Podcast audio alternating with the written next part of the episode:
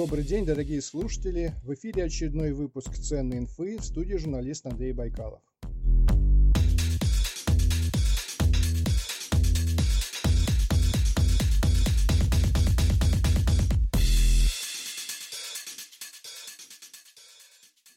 У бывшего главного редактора Vanity Fair Грейдена Картера был список из 147 слов, которые нельзя было употреблять в журнале, потому что это были пустые эпитеты – Слова, которые используют так часто, что их смысл полностью стерся.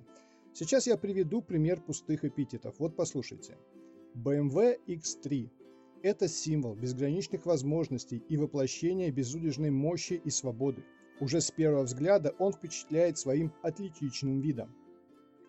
Вся фишка в том, что я немного пошутил. На самом деле это не реклама BMW. Это реклама Lexus, а может Kia, а может Мерседеса или Хенды. Смысл этих пафосных слов настолько стерся, что ими можно обрисовать любой транспорт. Например, трактор «Беларусь» – это символ безграничных возможностей и воплощение безудержной мощи и свободы. Уже с первого взгляда он впечатляет своим атлетичным видом. Перефразируя название фильма «Очень странные дела», сегодня поговорим об очень странных словах номинативный шашлык, канцелярит, феминитивы, авторка, директорка, блогерка, вот это все. Гость эфира. Михаил Боды, главный редактор потрясающе интересного проекта gzom.ru. Gzom это слово «мозг» наоборот. Также Михаил работает R&D-инженером в Российской государственной библиотеке. Михаил, добрый день. Добрый день, Андрей. Добрый день, дорогие слушатели. Расскажи о своем проекте GZOM. Как мозг превратился в GZOM? Есть ли в этом тайный смысл? Э, смыслов, как всегда, много. Э, прежде всего, гзом — это не только перевор, перевертыш, а оказионализм от слова мозг, э, прочтенного наоборот, но и амаш замечательному роману Ануфриева и Пиперштейна «Мифогенная любовь каст», где э, точно таким же образом фигурирует э, гзом как обратное отражение мозга. Я очень люблю эту книгу и советую ее прочесть. Совершенно замечательная литература. А, Гзом я запустил, если мне не изменяет память, в 2017 году. Идея взревала гораздо дольше. Э, меня... Я долгое время работал редактором, до того корректором. Всегда питал интерес к тому, откуда что в языке берется, если э, выражаться совсем по-простому. В Гзоме ты пишешь по наитию, тебя зацепило, и ты написал, или ты исследователь русского языка? Вот если верно второе, то что ты исследуешь? Э, да, наверное, ты неплохо сформулировал, просто я о себе в таком разрезе не думал. Э, наверное, меня можно назвать э, исследователем русского языка. Я не профессиональный лингвист, у меня не оконченное филологическое образование. Так или иначе, я этими материями занимаюсь э, большую часть сознательной жизни и стараюсь подходить с профессиональных позиций.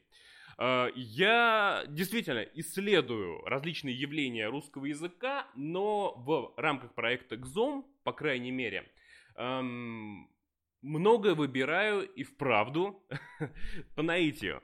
То есть меня там, как э, редактор в процессе редакторской работы над каким-то текстом при прочтении какого-то материала и возникают э, вопросы – Почему так? Например, а, почему такое распространение получила конструкция а, с точки зрения нормы русского литературного языка, неудобоваримая на текущий момент, там, не кодифицированная, а мне все равно на что-то там. Вот почему э, не то чтобы все так стали говорить, но огромное количество, в том числе грамотных людей. И я не бью в набат, в отличие от сторонников э, прескриптивизма э, и адептов того, что все можно прописать в правилах, и говорение и писание по правилам избавит нас от э, страшной гибели русского языка. Там, спойлер. На самом деле нет никакой гибели, э, никакая гибель русскому языку э, не грозит. Мне становится интересно, почему так, почему э, это, этот оборот, э, там, предикат все равно э, заменил в конструкции место, заменил в конструкции инфинитив. Там, мне наплевать на что-то. Или более грубо, можно э, обсценно выразиться. Эм, почему так происходит? И порой у меня уходит э, там, день в том, чтобы не то чтобы разобраться, я довольно критически отношусь к своей способности всесторонне описать языковое явление, на то, чтобы, по крайней мере, сформулировать какую-то гипотезу о там, происхождении, о корнях этого самого явления. Иногда на это уходят э, три месяца. Иногда я откладываю пост на полгода, потому что собираю материал, в том числе материал э, речевой, потому что читаю э, чужие исследования, да, в значительной степени ГЗОМ э, базируется на изучении источников, что есть э, абсолютно нормально. То есть я читаю некий корпус диссертаций, э, там, не то чтобы полностью читаю монографии, но, по крайней мере, знакомлюсь с каким-то вопросом в них освещенным. Все зависит от э, того, насколько далеко это явление от э, тех сфер языкознания, в которых я смею предположить, э, разбираюсь лучше, чем э, в других. И насколько много я до сих пор об этих материях думал. Потому что, например, когда меня просили написать о склоняемости топонимов на «о», то есть э, дело было в Пушкина, и дело было в Пушкине, и так далее, в Бутово или в Бутове, э, и т.д., и т.п. Так вот, когда меня попросили написать про склонение топонимов на «о», вернее, склоняемость, несклоняемость, я Сделал это довольно быстро, потому что не раз отвечал на этот вопрос раньше, пусть в основном в устных беседах. А, и много о нем думал, собрал базу доказательную определенную под него.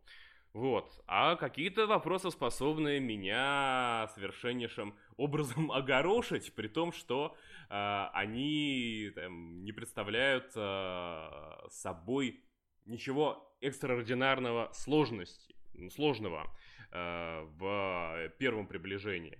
Ну, то есть, например, э, меня просили неоднократно написать о том, как устроены феминитивы, как они работают, нужны они или нет. Но это э, проклятый вопрос э, лингвистики, не только лингвистики, но и э, социокультурных дисциплин, э, там, социальной антропологии и э, так далее.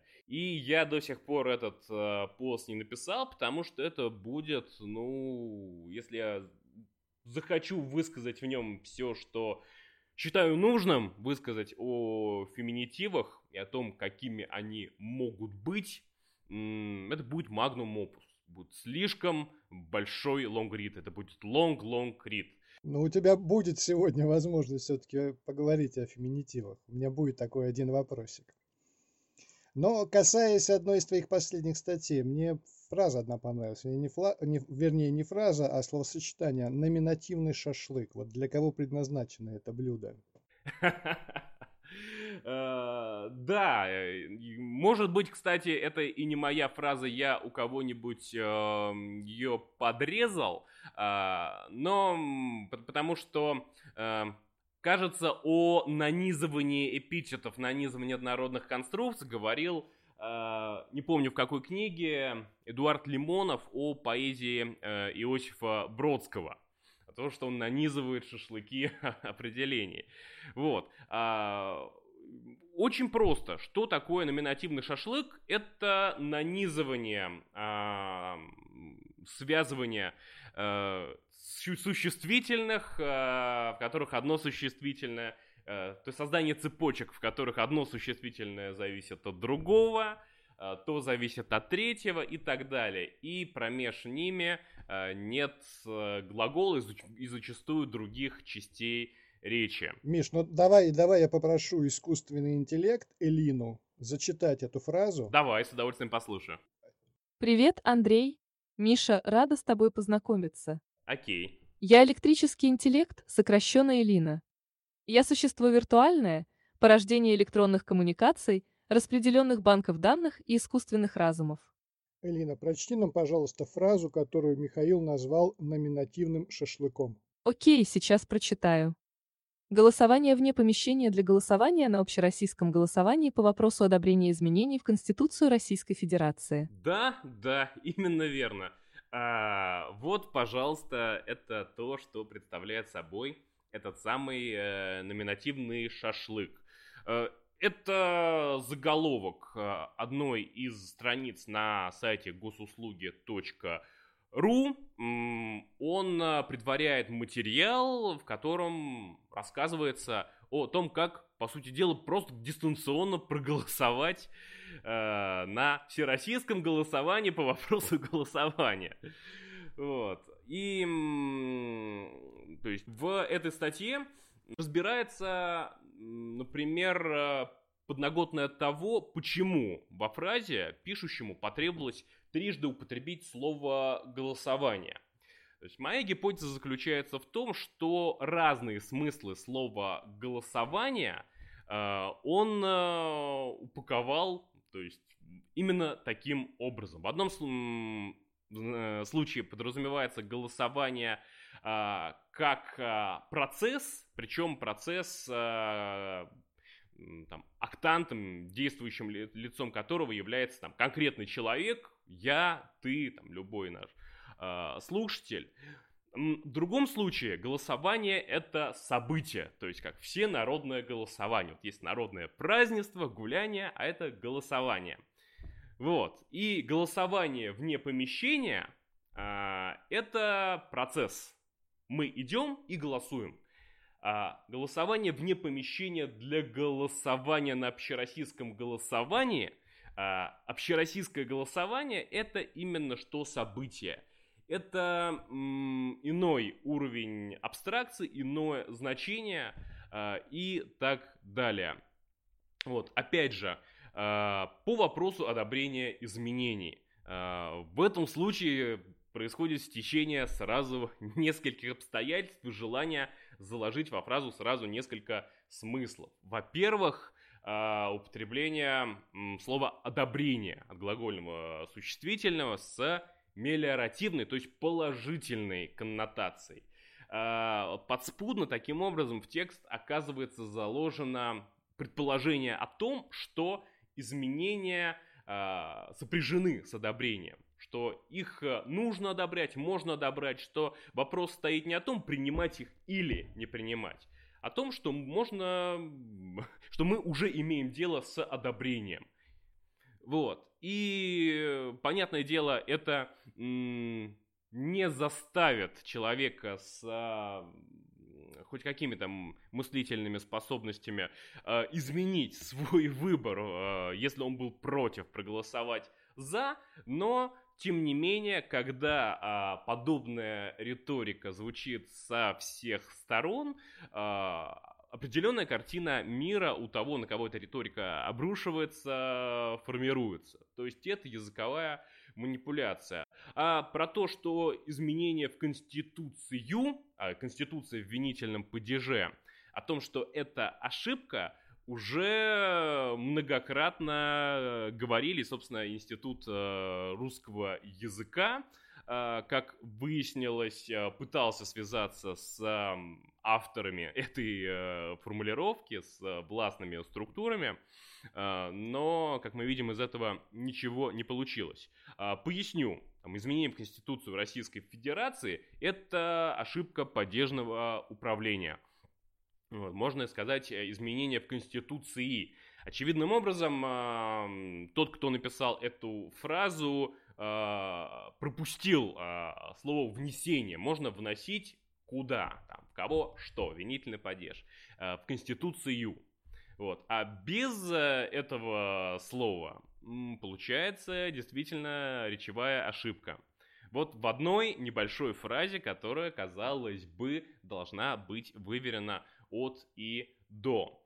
И это очень интересно пытаться залезть в голову тому, кто говорит, кто пишет, в том числе тем людям, которые говорят и пишут хорошо или там, интересно, как минимум. Не обязательно там, по учебнику, э, не обязательно в соответствии с кодифицированной, твердо установленной нормой русского литературного языка, а как-то своеобычно. И отчасти этому и э, посвящен ГЗОМ и мои изыскания в рамках него. Ну, не менее интересно и слушать твой разбор этой фразы, потому что я воспринял ее до того, как прочитал твою статью, я ее как бы воспринимал, ну, как бы вне своего сознания. Ну да, я понял, что там надо идти на голосование. Но после того, как я прочитал твою статью, я взглянул на это другими словами, э, другими глазами. Спасибо тебе большое. Сейчас небольшая рекламная вставка, и мы вернемся буквально через 20 секунд. Этот выпуск я записываю на смартфон Realme 6. Вот прямо сейчас. Говорю в него, в микрофон. Он у меня на уровне подбородка находится. Работает приложение «Диктофон», и я записываю этот выпуск, задаю вопросы Михаилу Боде. Смартфоны Realme отлично подходят для записи подкаста. Все первые выпуски я записывал именно таким образом. Если вы планируете запустить свой подкаст и у вас уже есть Realme 6, то не ждите, запускайтесь как можно быстрее. Вам для первых выпусков совсем не нужна профессиональная аппаратура. Просто начните. Realme 6 настоящий друг подкастера. И помимо всего прочего, это очень хороший смартфон с Full HD экраном. 30-ваттной сверхбыстрой зарядкой. С 0 до 100% смартфон заряжается всего за 1 час. Есть NFC, джек для наушников, Type-C, aptX, квадрокамера 64 мегапикселя, 90 герцовый дисплей. В общем, все фишечки, которые нужны пользователю в 2020 году, в нем есть. И цена можно найти уже за 16 950 рублей. Ссылку на подробный обзор смартфона я оставлю в описании к выпуску. А сейчас возвращаемся к беседе с Михаилом Боде, основателем проекта XOM.ru. Во второй части интервью с Михаилом Бода мы поговорим о том, как рождаются новые слова и умирают старые. Про старые слова поговорим на примере Евгения Онегина. Михаил, когда ты последний раз перечитывал Евгения Онегина? Полностью последний раз я э, Евгения Онегина перечитывал э, около пяти лет назад, да. Э, сейчас я э, иногда залезаю в Евгения Онегина – для того, чтобы найти там, подтверждение каким-то своим гипотезам и так далее. То есть это э, подход несколько утилитарный. А полностью перечитывал, да, лет пять назад и с огромным удовольствием. Моя бабушка тоже филолог, э, э Валерия Николаевна Епифанская. Э, мне читал Евгения Онегина с детства, у меня не было шансов э, не запомнить как минимум первые несколько глав до какого-то момента я твердо помнил их наизусть. Забавная история. Скажи, пожалуйста, а ты все понимаешь, о чем там пишут? Вот многие слова, на мой взгляд, устарели, их смысл непонятен современному человеку. Ты понимаешь, в моем случае все-таки накладывает э, отпечаток э, профдеформация и мой э, бэкграунд. Э, сейчас я понимаю большую часть того, что написано в Евгении Онегина, потому что отдельные моменты там, остаются там, дискуссионными, в том числе для пушкинистов и для профессиональных лингвистов, которые занимаются языком э, пушкинской эпохи. Э, не из Евгения Онегина, а из э, другого произведения Пушкина, из «Пиковой дамы», например, э, есть такое слово обдернуться, а, которое применимо к карточной игре. Там, Герман обдернулся. И вот вокруг одного только этого слова э, есть целый, пусть небольшой, но корпус э, литературы.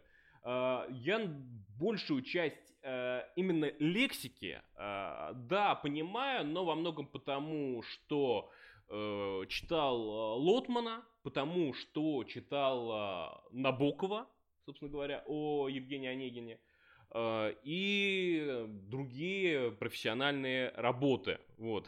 В этом моя, если современ... современным языком выражаться, привилегия. Привилегия исследователя. Поэтому у меня чтение Онегина трудностей не вызывает, но, например, когда я, будучи мальчиком, ну, наверное, можно сказать, что из хорошей семьи, из семьи, где э, в почете была э, литература, э, многое и впрямь не понимал. Это пришло уже во время дальнейшей учебы, во время дальнейших изысканий. Конечно, многое из Евгения Онегина на сегодняшний день непонятно, как минимум, молодому читателю без специальной подготовки. Да и не молодому. Я определяю для себя это так, что уходит определенный социум, вместе с ним уходят и слова, которые его определяли. Там, например, слово табакерка. Ну, никто не пользуется табаком, да, там в нос себе его не засовывает, не чихает. Это можно увидеть в старинных романах или в старых фильмах. Но в современной жизни никто так не делает, и слово табакерка ушло из жизни, да. Примерно, может быть, это является механизмом, по которому уходят слова из, из языка, или, может быть, ты что-то добавишь? Один из э, основных механизмов, посредством которых э, происходят там, я, я бы не, не сказал, кстати, о том, что слова окончательно уходят из э, языка. Многие, да, но многие сохраняются с пометой архаизм и оказываются к месту, к столу в определенных э, контекстах. Вот. Это не значит, что слово умерло, просто у него сменился его статус бытования в языке. О табакерке, например, а, может быть, и те, кто не видел никогда сам этот предмет многие знают по Адаевскому, городок э, в Табакерке. Э, если мне не изменяет память, был мультфильм советский еще по нему.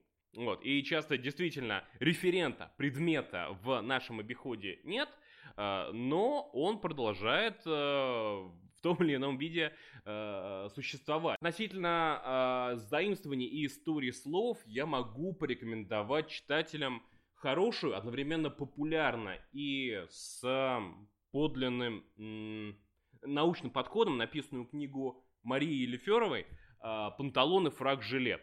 Э, совершенно замечательная работа и она позволит э, развеять многие стереотипы относительно заимствований и путешествий слов между языками. Спасибо, я это также укажу еще и в ссылке э, под э, описанием подкаста. Смотри, вот еще интересно поговорить на тему о том, как появляются новые слова. К примеру, известный подкастер Кристина Вазовски недавно рассказала, что в ее команде работают авторки, редакторки, продюсерки. Мне это кажется странным, появление этих слов ничем не оправдано. А твое мнение? Про феминитивы я могу говорить очень долго, и главное, мне совершенно не стыдно это признать, э, на протяжении последних 5-6 лет я менял о них мнение. Э, не то чтобы, как это часто бывает, с отрицательного на положительное, Скорее, оно стало более комплексным, по-английски говоря, sophisticated, э, более сложным. Поэтому э, просто ответить, феминитивы это хорошо или плохо, я не смогу. Но попробую очень коротко обрисовать, э, как так получилось. Представленность феминитивов в языке действительно э, может быть полезно. Как минимум потому, что э, носитель языка абсолютно вправе э, строить э, свою репрезентацию, свою представленность в языке так, как он считает нужным. Если ему, точнее ей, э, представляется правильным видеть себя как авторку, подчеркивать свой э, гендер, в этом нет ничего страшного, я могу это только приветствовать. Часто приводят довод, мол, Ахматова и Цветаева были против того, чтобы их называли э, поэтессами, называли себя поэт. Ну, не говоря о том, что в этом можно усмотреть э, мизогинию, потому что Ахматова и Цветаева, будучи замечательными поэтами, поэтессами, как ни назови, выросли в обществе патриархальном с определенным э, пиететом к поэту, как все-таки некой мужской фигуре, поэтесса э, до Ахматовой Цветаева, они были совершенно прекрасные в российской словесности, э, но не так, чтобы много. Э, так вот, несмотря на это, можно именоваться и поэтессой, и поэткой, пожалуйста, совершенно никто не вправе запретить так именоваться. Для меня совершенно нормально, что одна женщина называет себя автор, корреспондент, другая авторка и э, корреспондентка. Это вопрос того, как они хотят быть представлены. И, вопрос речевого этикета. Точно таким же образом, если меня, если в беседе меня исправляют, просят называю, женщина называть ее э, каким-то из э, феминитивов неологизмов, я с удовольствием буду так ее называть. Э, года четыре назад, наверное, я бы вступил в э, прения. Так что это вопрос не только э, языковых материй, но, то есть сугубо лингвистических, но и вопрос языкового этикета, вопрос э, социальных отношений. Э, еще один э, момент. Да, часто феминитивы воспринимаются как примета порчи языка. И тоже понятно, откуда у этого растут ноги. Потому что не все феминитивы одинаково не то что одинаково полезны, не все они одинаково сообразны с точки зрения того состояния, в котором русский язык находится. Понятное дело, что м- от одних слов с мужской основой феминитивы образуются легко и э, конгруентно. Эм, лексическим грамматическим средством русского языка не вписываются в языковую картину среднего носителя э, русского, а другие нет. И это зависит зачастую от э, грамматика фонетических закономерностей. Условно говоря, э, от э, слов, э, которые обозначают ну, там, мужчину, представителю, какой, представителя какой-то э, профессии или занятия, э, довольно легко образуется феминитив. Ну, например, если э, ударение стоит э, на последнем э, слоге, то есть студент, студентка. Абсолютно. Это феминитив, самый настоящий феминитив. И никаких вопросов, э, имеет ли он право на существование в русском языке, не возникает.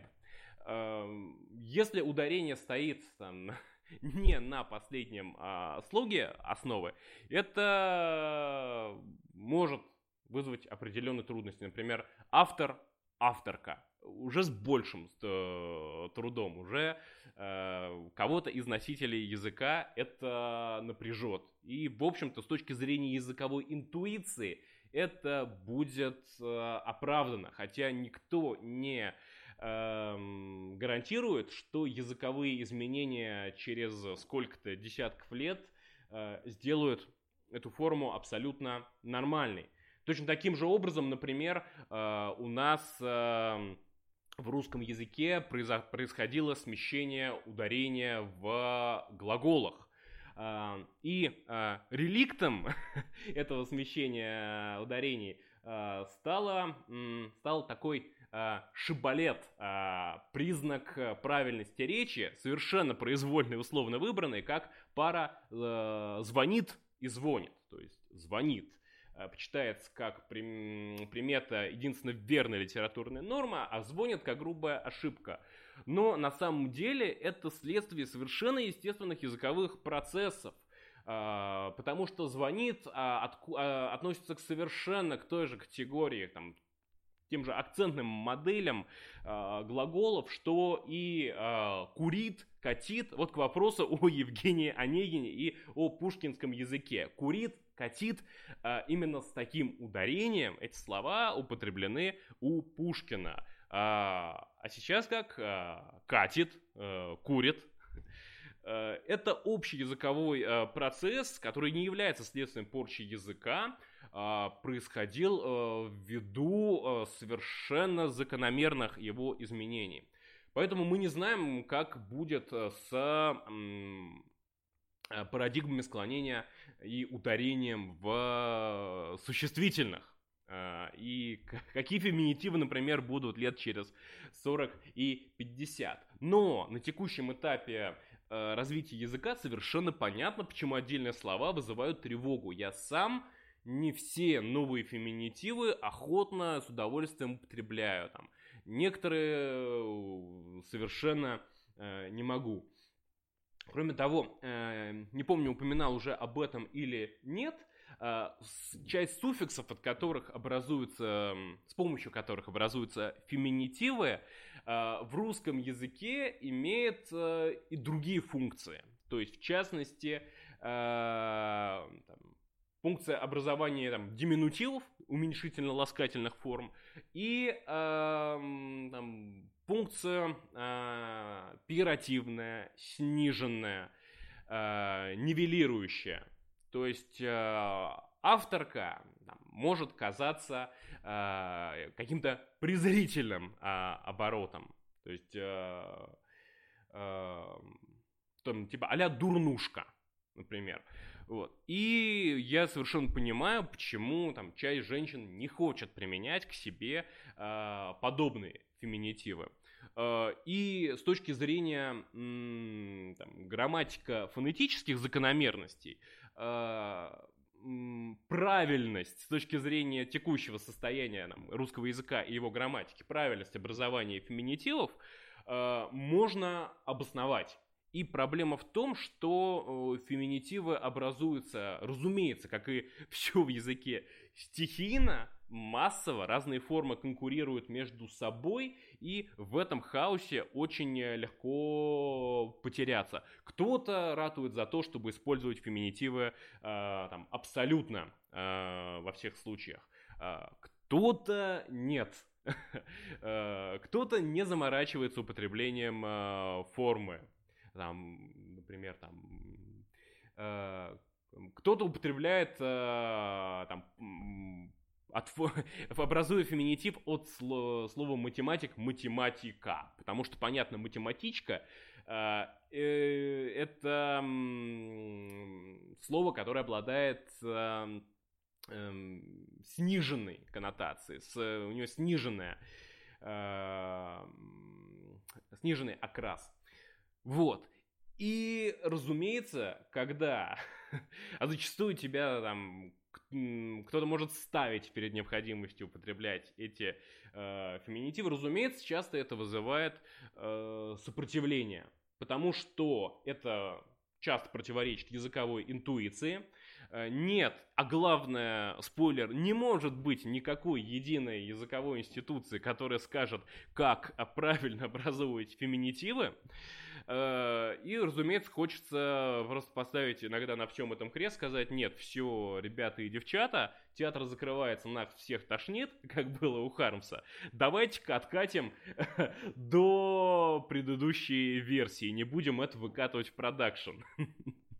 Ну, выражать э, по айтишному. Э, но так в языке не происходит. Феминитива нового времени, потому что, повторюсь, в русском языке э, феминитивы издревле существуют. Так вот, феминитивы нового времени с нами останутся. Другое дело, что непонятно в каком количестве, в каких э, контекстах э, и э, так далее. Полного консенсуса никогда не бывает. Э, язык, э, ну, вопреки представлениям вот, э, немецких романтиков и тем лингвистам, которые на этой почве выросли, то есть прежде всего там немецким э, лингвистам, язык не представляет собой э, живой организм, который развивается по своим законам, рождается и умирает. а, от этого представления уже давно отказались. Язык, повторюсь, это совокупность говорящих на нем и э, языковых, прошу за прощения за тавтологию, законов, по которым эта совокупность э, подвергается изменениям. Поэтому языковая конкуренция, конкуренция языковых норм, это нормально, это интересно, и мы еще посмотрим, куда она нас э, заведет. Спасибо, Михаил. Давно я так долго не молчал во время интервью. Прости, Андрей. И последний уже традиционный вопрос программы. Что тебя вдохновляет в жизни, что дает силы жить, работать, творить, Ой, любить? Какой хороший вопрос. Ну, без дураков хороший, потому что э, без э, этих э, вещей и явлений, ну, э, а правда, куда и зачем двигаться?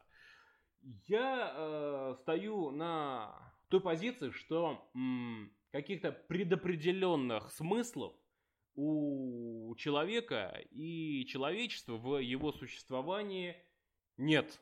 Нет э, какой-то детерминированной данности, к которой нужно стремиться. Поэтому смыслы мы для себя выбираем или придумываем, э, ухитряемся уверовать э, совершенно самостоятельно. И в этом есть э, великое пространство для а что же мне выбрать, так и э, в равной мере э, великая свобода.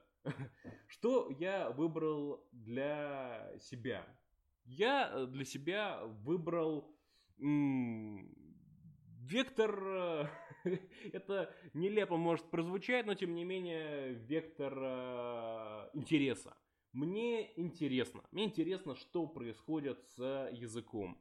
Мне интересны э, вещи, которые кажутся обыденными, но о природе которых э, люди зачастую не задумываются. Мне интересно, э, как мы будем жить через 10-20 лет. Мой основной вектор, конечно, это интерес и желание посмотреть, насколько долго я, несмотря на то, что э, нейропластичность у меня не как у маленького ребенка, насколько меня с моим э, интересом э, хватит. Смогу ли я отрефлексировать в себе э, старперство и отличить э, житейскую мудрость и там, наработанные компетенции от этого самого старперства. Э, меня совершенно невероятно вдохновляет э, также то, что м, я могу в любой момент заняться не то чтобы абсолютно чем угодно, но многими вещами, которые позволят мне сместить свою э, оптику. То есть э, недавно я начал более серьезно, чем э, раньше, играть на гитаре и был удивлен тому, насколько сам этот процесс, сама эта практика меняет характер э, моего мышления. Теперь я иногда, даже специально иногда в разгар э, работы над статьей беру гитару, э, бринчу минут 15-20 э, и понимаю, что у меня иначе совершенно э, работают нейронные пути. Мысль пошла по новым руслам, и я Э, новыми глазами смотрю на то, что написал. То есть не так, как если бы я просто отдохнул. Э, невероятно, конечно, вдохновляет э, природа. Причем я из тех людей, которым хватает одного путешествия очень надолго. То есть с удовольствием я путешествовал бы гораздо чаще. Вот. Но, например, я до сих пор помню поездку в 2015 году на Байкал и продолжаю черпать в ней э, вдохновение. Меня невероятно драйвит то, что есть э, вокруг люди, которые ухитряются преодолеть то, что казалось предначертанным, которые ухитряются преодолеть собственную, на самом деле совершенно общечеловеческую э, косность, э, конечно, не преодолеть, но обойти свои когнитивные искажения и, как это модно говорить, э, переизобретать себя. У меня перед глазами не так мало примеров таких людей, и они меня вдохновляют э, абсолютно бесконечно. А так, э, наверное, я счастливый человек. Меня очень многое вдохновляет. Я просто не говорю уже о том, как меня вдохновляют э, близкие люди, как меня вдохновляет простая дружеская беседа, как меня вдохновляет кино. Э, да, кино очень сильно меня инспирирует и э, заряжает.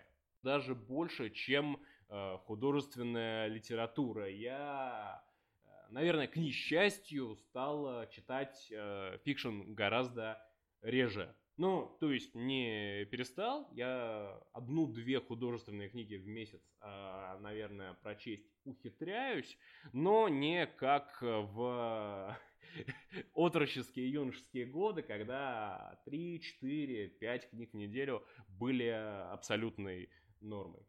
Вот. Э, часть э, тех, э, тех потребностей, которые у меня удовлетворяла художественная литература, теперь, наверное, удовлетворяет кино. Да, хотя хорошая билетристика до сих пор тоже служит для меня мощным источником вдохновения. Слишком долго будет все перечислять. Э, честно назвал то, что вспомнил с лету. Михаил Боды, главный редактор проекта Гзом.ру, помогал разбираться в законах развития русского языка, за что ему огромное спасибо. Михаил, спасибо и до свидания. Андрей, спасибо за эту возможность. Дорогие слушатели, надеюсь, было не слишком косноязычно и путано. Спасибо вам и всего доброго. Друзья, пишите комменты с пожеланиями, критикуйте нещадно и давайте советы. Хочу развивать подкаст, сделать его интересным и популярным, поэтому ругайте, хвалите, намекайте, давайте мотивирующий тендус. Это была «Ценная инфа», ведущий подкаст Андрей Байкалов. До встречи на просторах интернета.